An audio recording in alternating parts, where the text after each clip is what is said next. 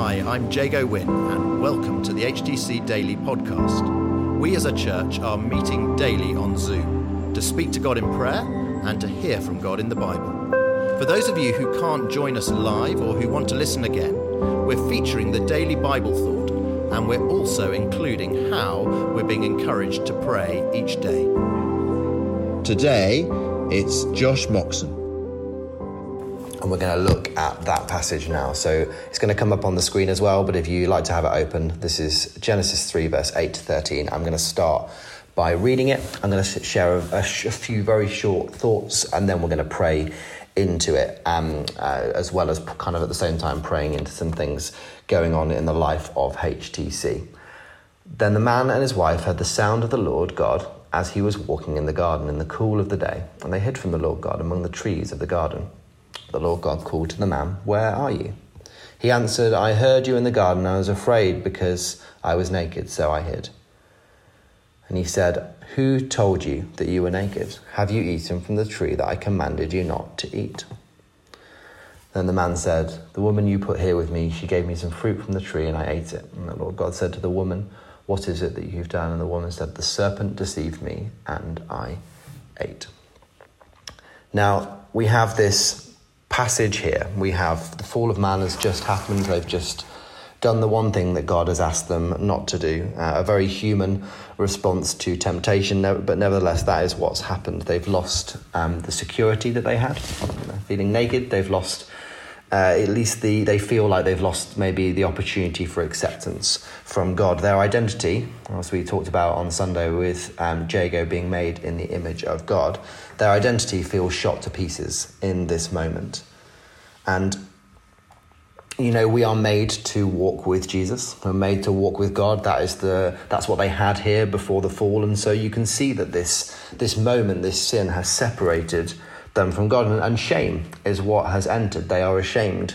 They they feel naked. They are they, they are recognizing that. And you know, we know as the bigger picture of the Bible, as, as many people who have heard the gospel many times, that Jesus restores the relationship that we see lost here. And we can approach God with freedom and confidence because of Jesus. But actually, what's happening here and what maybe can we learn about God and what maybe can we respond in prayer to? Well, the situation is dire.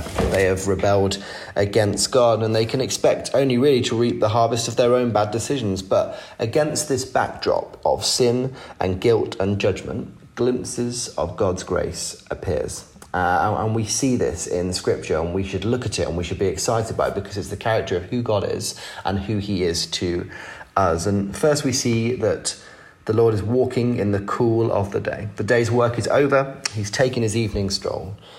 And it seems normally he would have had company, but they are missing, they are hiding. So what does God do?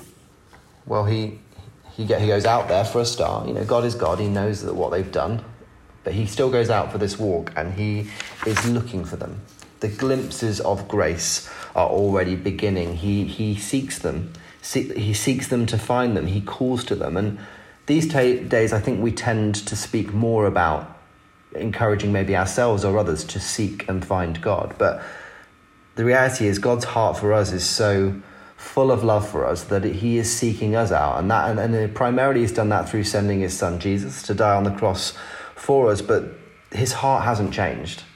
He's still searching for each and every one of us, and maybe in the big picture that's to do with salvation, but in the smaller picture, He's seeking us to to love us, to love on us, to, to be with us in the stuff that maybe we brought to God at the start of this prayer meeting when we were bringing our worries and our stresses and our strains to God. Or he, he seeks us out in the moments where we think we should be furthest from Him in our sin and the things maybe we said sorry for at the start of this meeting as well. And thirdly, although shame and nakedness is, was their own fault, a result of sin, God in the following verses uh, clothes them to alleviate it. God took the initiative to clothe Adam and Eve better than they could clothe themselves. It's echoes of grace that are shown more fully on the cross, doing for us what we wouldn't do or couldn't do for ourselves.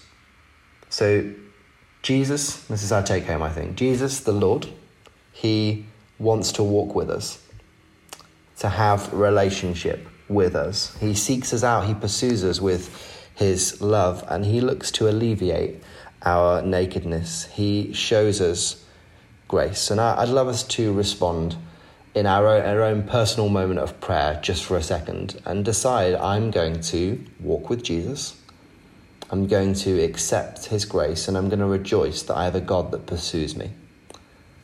So let's, and we'll, we'll turn to prayer for others in a moment, but let's just take a moment to just say your own prayers in your own heart of praise and thanks to God for what we've just talked about.